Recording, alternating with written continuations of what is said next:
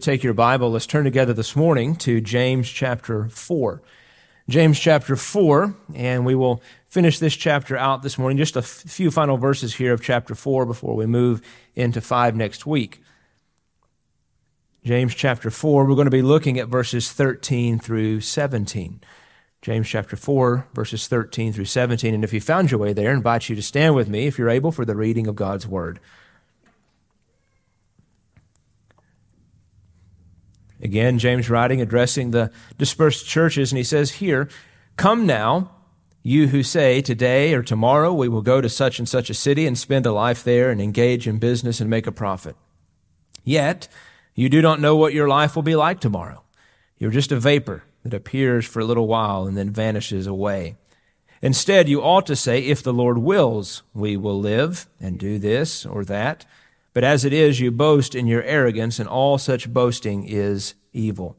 Therefore, to the one who knows the right thing to do and does not do it, to him it is sin. And you can be seated this morning.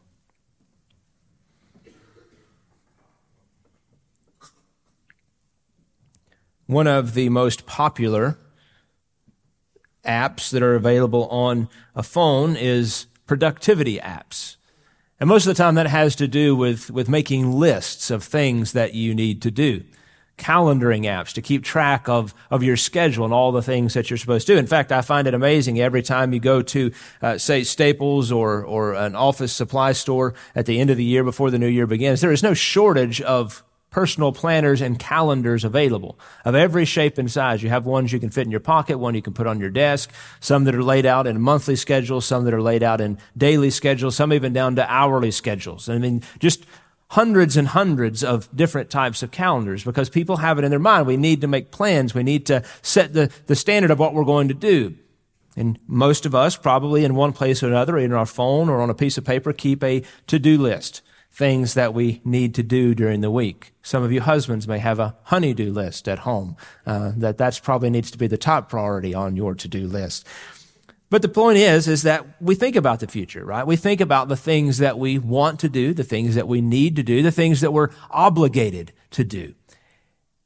And so here James is talking about someone who's making some plans. He's talking about people who are making plans. He's not particularly speaking to one person. He's speaking to an entire group of people.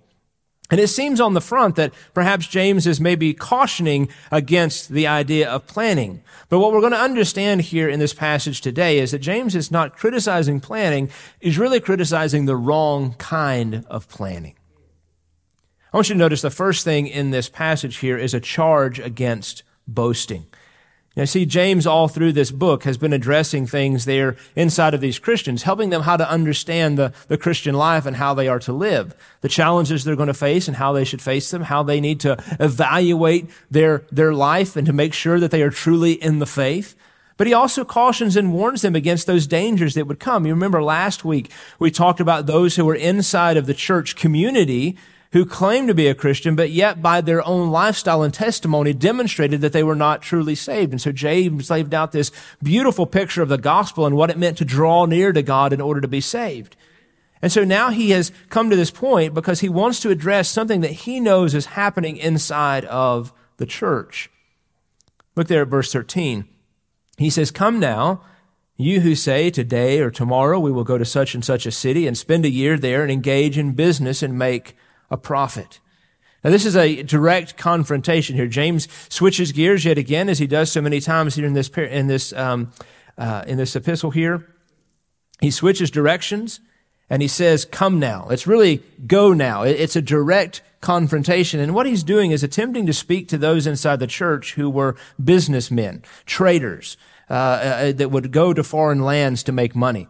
And he wants to confront how they're doing their operations. Now, the Jews were very well known for their business savvy, especially during this time of, of human existence. They were very well skilled in the trades of going places and trading in, in gold and, and different metals and in, uh, in uh, different crops and furs and things like that and in woods and different things. They would go to all these different places. And in fact, has been demonstrated down through history that as different empires were growing and they would establish these cities, they would often get Jewish people to come there as some of the first ones there to try to establish business operations in those cities. So, and they were very well, they did very well at it. They made lots of money in the things that they did. Now, James here is not saying that a man should not make plans. He's not saying that a man should not plan what he's going to do, but he is directing it specifically to those people. Notice what he says. He says, You who would say. And then he lays out what that person might be thinking in their mind or might be saying out loud. Today or tomorrow, we'll go to such and such a city, spend a year there, engage in business, and make a profit. James here is addressing someone who's confident in several things. Number one, this person that James is speaking to, this group of people that James is speaking to, are confident in their time, right? Because he says, today or tomorrow, we will go. He's confident in that. He doesn't have any uncertainty, doesn't demonstrate any question about that. He says, no, today or tomorrow, we're going to go this. He's confident in the time that he has available unto himself. But secondly, this person is also confident into his travel because he says, we will go to such and such a city. No question about whether he'll get there. No question if the, if the journey will be arduous or whether he'll even make it. No, he says, we're going there. He's confident in the length of time that he has on this earth because he says we'll spend a year there. He's confident in his work because he says we'll engage in business, but he's also confident in his reward because he says we're going to make a profit. Now, again, on the front of those things, none of those things are wrong to think about. None of us in this room set out every day without any thought of what we're going to do that day. I'm sure that perhaps even yesterday, as you uh, were at your house, you thought about, okay, what do I have to do this week? On Monday, I've got a doctor's appointment. On Tuesday, I, have got to go to the bank and, and check on some things there. And then on, on Thursday, I'm going to go to the grocery store. We, we think about those things without even really thinking about those things. And we don't really draw into consideration whether we'll be here or not, whether it'll happen or not. We just go ahead and make those plans. And James here is calling these, these men to understand that they are so confident in what they're going to do that they're leaving God out of the equation. Seneca once said how foolish it is for a man to make plans for his life when not even tomorrow is in his control. He also went on to say, No man has such rich friends that he can promise himself tomorrow. James wants them to understand that although in their minds they are entirely confident about what they're going to do, they're leaving God out of the equation. They're leaving God out of their consideration. Again, James is not condemning the idea of doing business. He's not condemning the idea of making plans. He's not condemning even the idea of making a profit. He's merely condemning those who would do these things without the consideration of God's will for their life. He goes on to verse 14, still with this charge against boasting. He says, Yet you do not know what your life will be like tomorrow. You're just a vapor that appears for a little while and then vanishes away. The writer of Proverbs told us the same thing in Proverbs chapter 27. He says, Do not boast about tomorrow, for you do not know what a day may bring forth. Proverbs 16:1 The plans of the heart belong to man, but the answer of the tongue is from the Lord. James is pointing out that they could lay out all the plans that they want. They could have everything set exactly how they wanted to go.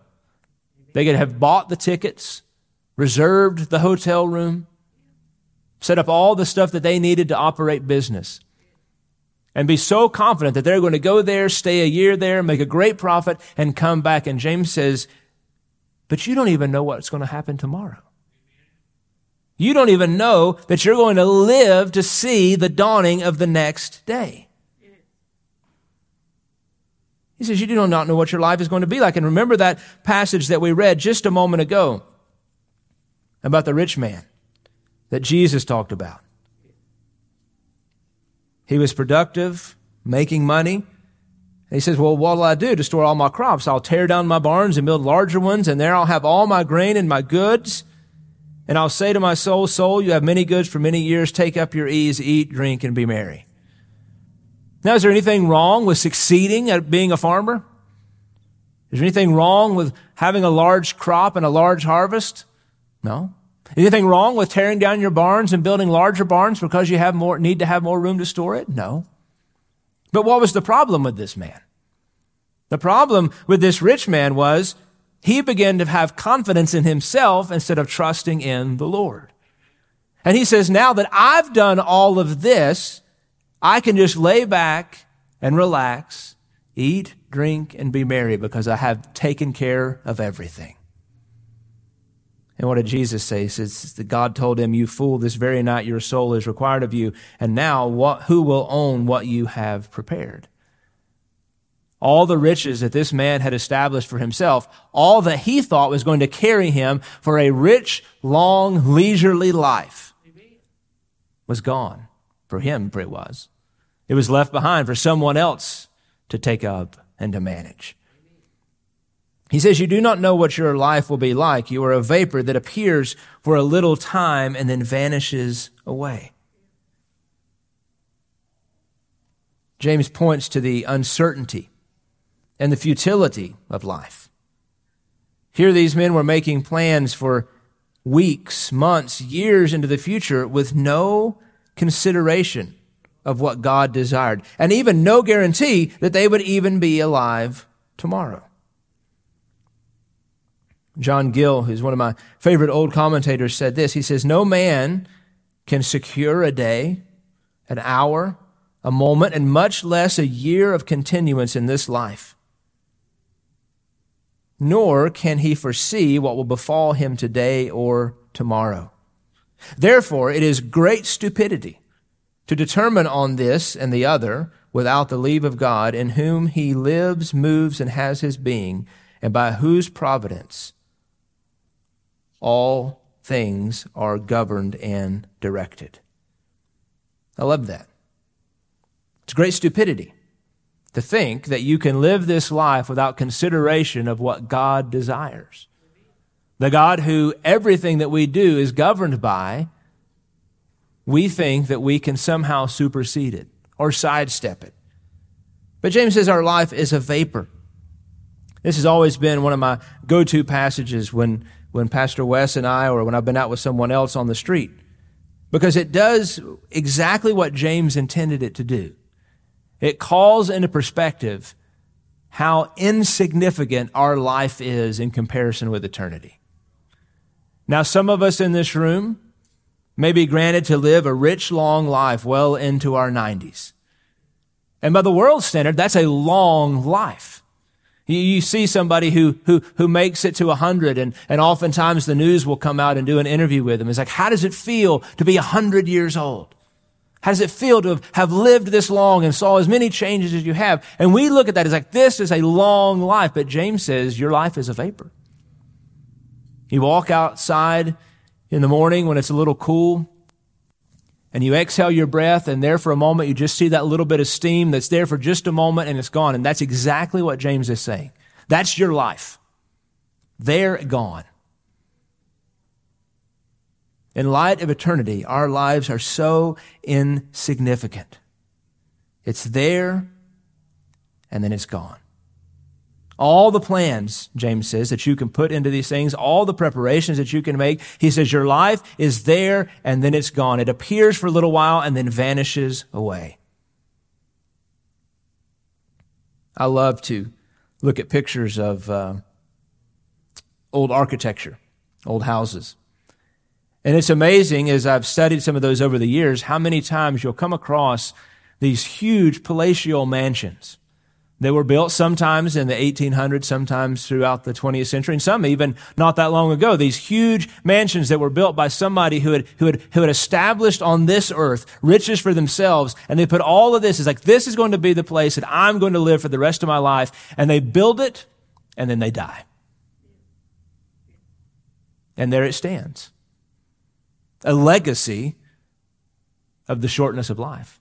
A legacy of, of, of how tiny our life is in light of eternity, a, a legacy of what it means to not consider God's purposes and wills and plans in our life. This statement is one that shakes a person to their senses. That our life is so tiny in light of eternity.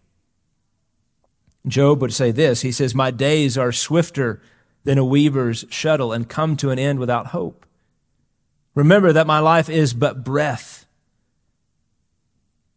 Psalm 102:11 My days are like the lengthened shadow and I wither away like grass. James's purpose here is not to leave them in sorrow, but really to offer a godly perspective of our lives, a perspective that eliminates boasting about all the things that we will accomplish. Again, because James wasn't criticizing the fact that they were going to go make money. He wasn't criticizing the fact that they were traveling anywhere. He was criticizing the fact that they had done all this, planned all this, without any thought of, is this what God desires for me to do? Is this what God wants me to be doing? Is this is God's will for my life? It was said that someone came up to George Whitefield, that great evangelist of the uh, 19th century and asked him, they said, Mr. Whitefield, if you were to know the day of your death, what would you do? You know, what, what would you go do? And they said that he pulled out his calendar in his pocket and pointed to all the preaching engagements and the things that he had going on, and he said, I would be doing this. He said, I'm not going to do anything different than what I know God has called me to do. I'm not going to change my plans just because I know that he's like, I want to be living my life in such a way that what I'm doing is exactly what I want to be doing should I die. So we should plan. I don't want you to walk away this morning and go home and throw away your calendar. No, you should plan.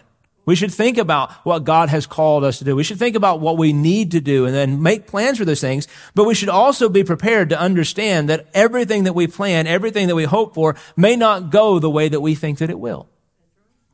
And there's an element of dependency upon God that James is calling for us to do here. Now jump down with me to verse 16. We're going to come back to verse 15 in just a moment. But let's jump down to verse 16. Because he's continuing in this line here. He says, But as it is, you boast in your arrogance, and all such boasting is evil. So, what is James saying here? He's saying, You have made these plans, and you're boasting in this arrogance. To live our lives in such a way, uh, such a way that does not take God into consideration of our plans or our purposes, is not just a bad habit, James says. He says it's evil. The word boasting that he uses there uh, is a word that was u- oftentimes used as the characteristic of a wandering quack. It was the guy who would show up in a town and offer cures for various diseases and boast of things that he could not do. And people looked at him and said, that guy's just off of his rocker. That's the word of the arrogance here. It's, it's, it's, it's, it's vainful boasting about the things that we think we're going to do when we have no guarantee that we can do them. One commentator said it this way self centered bragging must be replaced by God honoring trust. The cure for boasting is belief. Those to whom James is writing here were boasting of all the things that they were going to do and accomplish without any consideration of God's providence under which everything that we know operates. When we think about our lives and we think about the things that we do, we understand that God rules and reigns, but oftentimes we can, even as believers, be tempted to make our plans and to, to guide and direct our lives without any consideration of what it is that God desires for us to do. We think we're going to accomplish it all. And James says to do this is to boast in arrogance, to boast in foolishness. And he says all such boasting is evil. Why is it evil? Well, because to try to live our lives without this submission to God and this dependence upon Him is really to try to subvert God out of our lives. We, we set ourselves up almost as being superior to God. Not that we would say it in such a way, but that's how we are, that's how we're living it out, that we're superior to God, that we don't need His consideration. We don't need His guidance. We don't need to trust in Him because we can handle it on our own. I, I think in the time in which we live, that we're maybe a little more tempted to this mindset because of all the things that we have available to us. our lives, in, in many ways, are far easier than they were for our great great grandparents.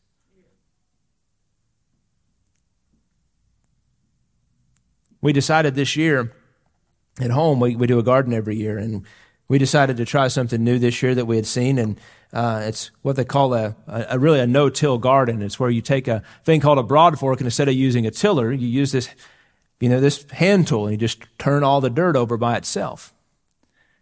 Let me tell you, a tiller is a thousand times easier.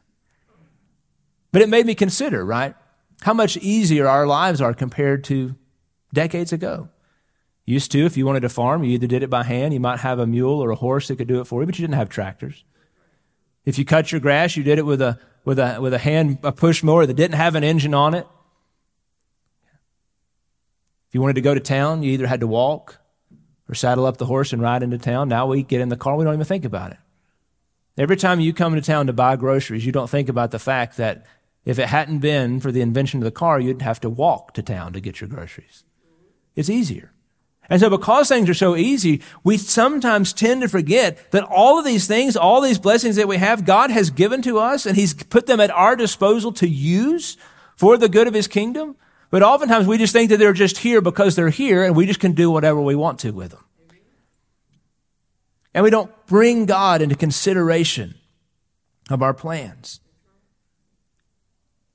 And it kept striking me every time that I read this verse this week that all such boasting is evil. Because I think oftentimes there's these subtle things that we can do as Christians that we don't think about how severe they are in the light of how God sees it. Now, I mean, there are obvious black and white sins that we would say, oh, well, as Christians, we shouldn't do that, right? We shouldn't gossip. We shouldn't slander. Shouldn't say hurtful things to one another. Shouldn't murder. Shouldn't steal. I mean, those are very clear in black and white. But what about your calendar? Have you ever thought about how you submit your calendar and your plans to God? And, and do we do that? Do we do that in the way that we should? When you sit down and make your plans for the week, do you think about, okay, how do I submit this calendar to the Lord? Well, lucky for us, James gives us the answer. Look at verse 15. He says, instead, Instead of making boastful plans, instead of planning all these things in your arrogance, instead of doing it in such a way without consideration of God, what does he say? He says, instead, you ought to say this. If the Lord wills, we will live and also do this or that. I love the way that he phrases that here.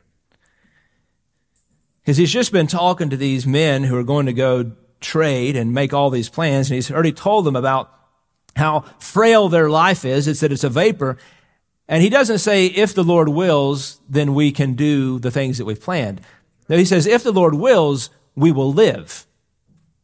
Right? It's up to the Lord whether you live or whether you die. And he says, it's up to the Lord. He says, if the Lord wills, we will live. And then if the Lord blesses us in allowing us to live, then also we can do this or that. To avoid such ungodly boasting, one must obtain a godly perspective of their life, a perspective that includes God in every area. That's our plans, our hopes, our dreams, everything. It is a dependence and an acknowledgement of God. And John Gill said it this way. He said it's a real acknowledgement of God's providence and the dependence of all of our affairs upon Him, which He requires. Now, Paul exhibited this in his writings. Acts chapter 18, he says, But taking leave of them and saying, I will return to you again if God wills. 1 Corinthians chapter 4, But I will come to you soon if the Lord wills, and I shall find out. 1 Corinthians again, chapter 16, For I do not wish to see you now just in passing, for I hope to remain with you for some time if the Lord permits.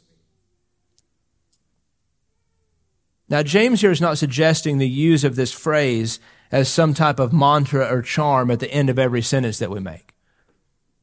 Your wife asks you, honey, what are you doing this week? Well, I'm going to go to the doctor tomorrow if the Lord wills.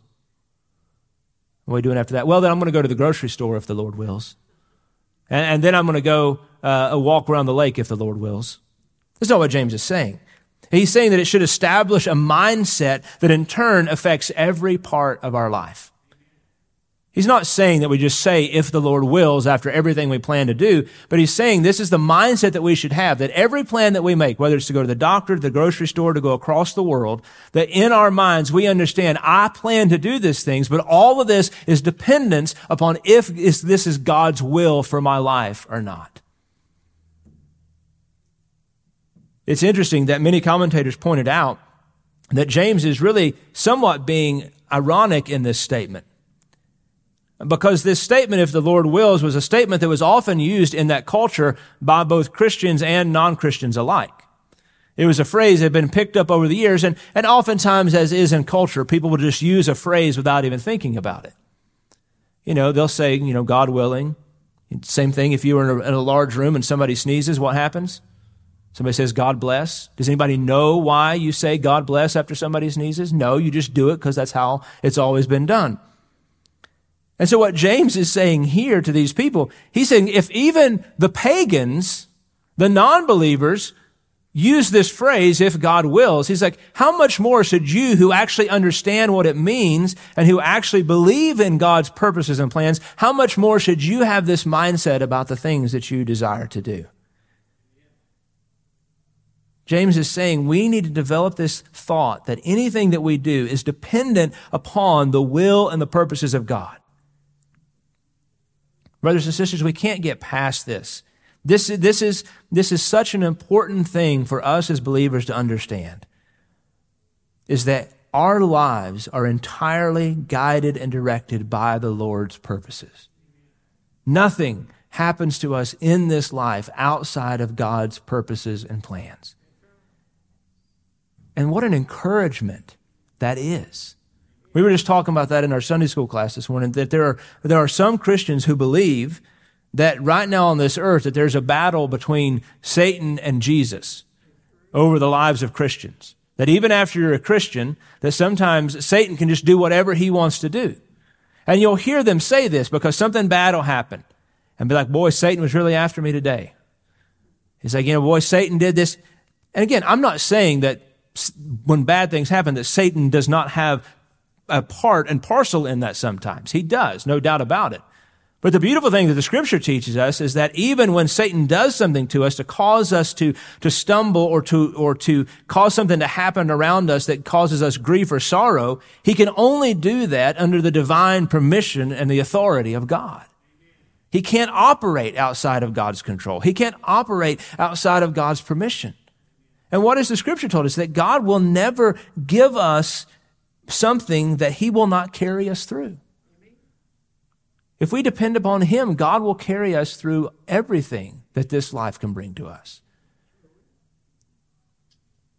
So Job is saying, instead, say, if the Lord wills, develop this mindset about you to understand that you can lay out all the perfect plans, but you need to submit them to the authority and the will of God.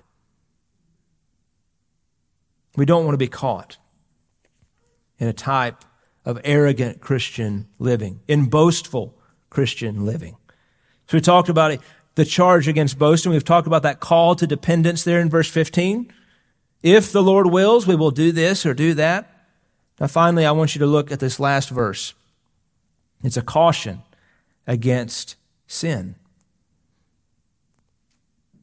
He says there in verse 17, therefore, to one who knows the right thing to do and does not do it, to him it is sin. James here sums up the teaching of this passage here in chapter 4, but really most commentators believe he's really summing up the teaching of the entire epistle thus far because he uses that word therefore. And as I've heard so many preachers say before, whenever you see the word therefore, you need to find out what it's there for. So he says, I've said all of this I've laid all of this out to you in this letter. And, and when we have to remember, again, remember when, when, when the churches would have received this letter, it was not numbered by chapters. It was not numbered by verses. It was just a letter. Oftentimes that can cause us a little bit of confusion as we're reading this and think, well, well, why would he do that here and not earlier at a different point? Because remember, all this was just written out in paragraph form. James is just writing a letter to them, and he comes to this point where now he feels like, okay, I need to sum everything up. I need to kind of bring this all to a crescendo here so that they understand what it is and what my purpose is behind all of this. So he says, therefore, to the one who knows the right thing to do and does not do it, to him it is sin. Well, how do they know the right thing to do? Right? Because James is basically saying, okay, I'm speaking to you, the one who knows the right thing to do. How does one learn the right thing to do? Well, they have to be taught the right thing to do. Those of you who are parents in the room, you know that if you were just to let your child run wild, they would get themselves in a lot of trouble. There are certain things that you, you could let your child learn by example, but it's more prevenient for them and more gracious to them to just teach them the right thing to do and the wrong things that they should not do. But James here is specifically speaking of the right things to do. He's, he's talking about the difference here. Now, we know that there are wrong things that we shouldn't do, but now James here is talking about there are certain things that as believers that are right things, that are good things, that are holy things that we should be doing. So how do they learn these? James has taught them. More importantly, we could say that the Holy Spirit has taught them through James. They can't plead ignorance anymore. They know what they are to do because James has taught them here. And James says, if you know the right thing to do, and if you do not do it, then it is sin. Now, when we talk about sin, we talk about two types of sin. We talk about sin of commission. That's when we do something that we should not do. Far less talked about is the sin of omission. That is when we should do something and we do not do it. Matthew Henry said, it is an aggravated sin, talking about this type of sin, this sin of omission here. He says it's an aggravated sin. It is a sinning with a witness. And it is to have the worst witness against a man that can be when he sins against his own consciousness. When we know the right thing to do and yet we make a decision not to do it. James says that it is sin. Now, we could think very briefly of, of some things like that. Oftentimes, when I think of the sin of omission, I've, I've heard people talk about this before that maybe you're out somewhere and uh, you were standing in line at the grocery store and, and you felt like the Lord was prompting you to speak to that person in front of you and, and you like, well, I just don't have the time. I, I don't know the right thing to say. And so you don't do it, right? And that, that's a sin of omission. You knew the right thing to do and you didn't do it. But it's much greater than that. It's much broader than that. Because James here has been talking about so many different things about really, if we were to go back to the earlier chapters, remember that faith without works is dead? And talking about the different characteristics of the Christian life, James says, listen, now that you know what the Christian life is supposed to look like, now that you know how you're supposed to live, now that you know the expectations that God has given to us as believers, he says you, you can't plead the fifth anymore. You can't plead ignorance. He says, now, now if you don't do those things, it is sin for you. And brothers and sisters, I don't think there's any of us in this room that want to be found in sin against the Lord. And this is why Matthew Henry said that it's such an aggravated sin, because it is a sin with a witness. We know the right thing to do, and our conscience bears witness against us that we should do the right thing when we choose to not do the right thing. James's goal here in this entire book so far, this letter so far, has been to lead these believers to spiritual maturity. He's not trying to condemn them. He's not trying to browbeat them. He's really trying to lift them up. You know, in, in our culture, anytime someone is critical of another person, they view that as demeaning or hurtful, right? You're just trying to, to tear me down. But the scripture is very clear that, that a, a, a loving wound from a brother is a good thing for us. That, that when we help somebody, even if it's difficult in the moment, that it's good for us. And James here ha- has been very, very hard and critical in moments towards these believers. But he's doing it not because he wants to push them down and elevate himself. He's doing it because he wants to see them grow in spiritual maturity. But he says, now that you know what to do, now you must do it. Now you must do it.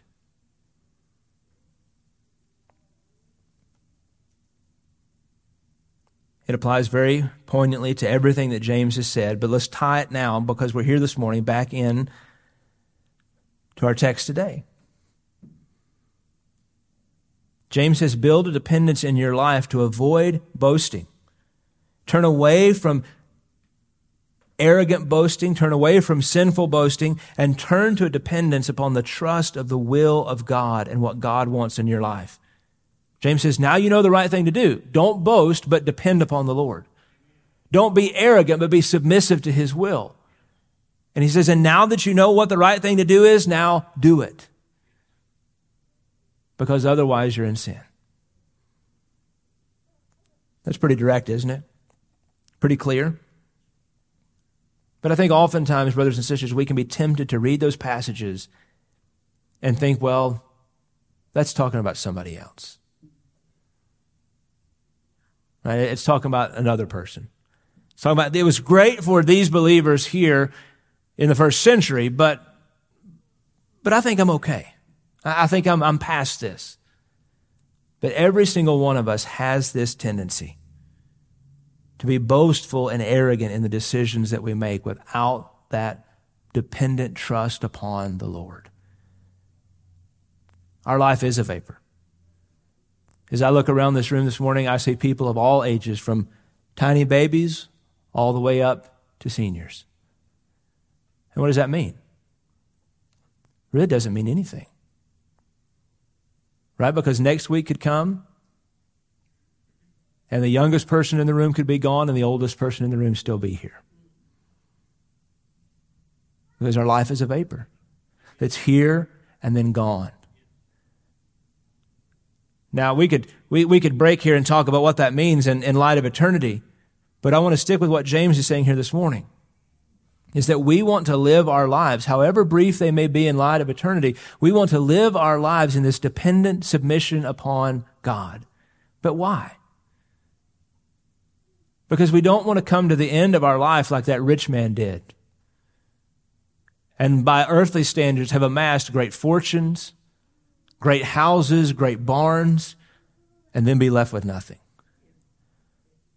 Because on the flip side of that, if we have this dependent trust on God, we can be just like George Whitefield was. That he comes to the end of his life and says, Well, Mr. Whitefield, what do you want to be doing when you die? Well, I want to be doing exactly what I'm supposed to be doing. And it wasn't just, it wasn't just a saying for Whitefield. Because if you know Whitefield's life, you'll understand that he had been preaching all over New England and was worn out because he had been preaching for days on end. And the man was just tired. And he got back to the place he was staying that night, and the, and the neighborhood found out that he was there. And so a large crowd gathered around the house, and they begged him, they pleaded, said, Mr. Whitefield, will you please come out and preach to us just one more time? And so Whitefield came out on the stairs and preached one more time, went upstairs, laid down in his bed, and never got up again. Why? He didn't plan on doing it that night. He planned on going home and going to bed because he was tired. But he had lived his life in complete submission to the dependence upon God. That when the moment called, he beckoned. And may we all live our lives in such a way. Father, we thank you today. Lord, help us. Lord, there are so many things that beckon for our time, so many things that beckon for us to give our allegiances to, to give our time to, to give our resources to. But Lord, help us to be keenly aware of what your will and purpose is for our life, that we may listen attentively to you. And that, Lord, although we will make plans because we have to to live in this life, that, Lord, we will submit those plans to your will and to your authority that you may guide us and direct us in all things. Lord, I pray that you would help us as believers, Lord, help us to find this complete dependence upon you, this trust in you in all areas of our life. Lord, help us, now that we know what to do, to do it. Now that we understand what your plans and purposes are through your word, may we do those things which you have called us to do. And we ask all this in Jesus' name.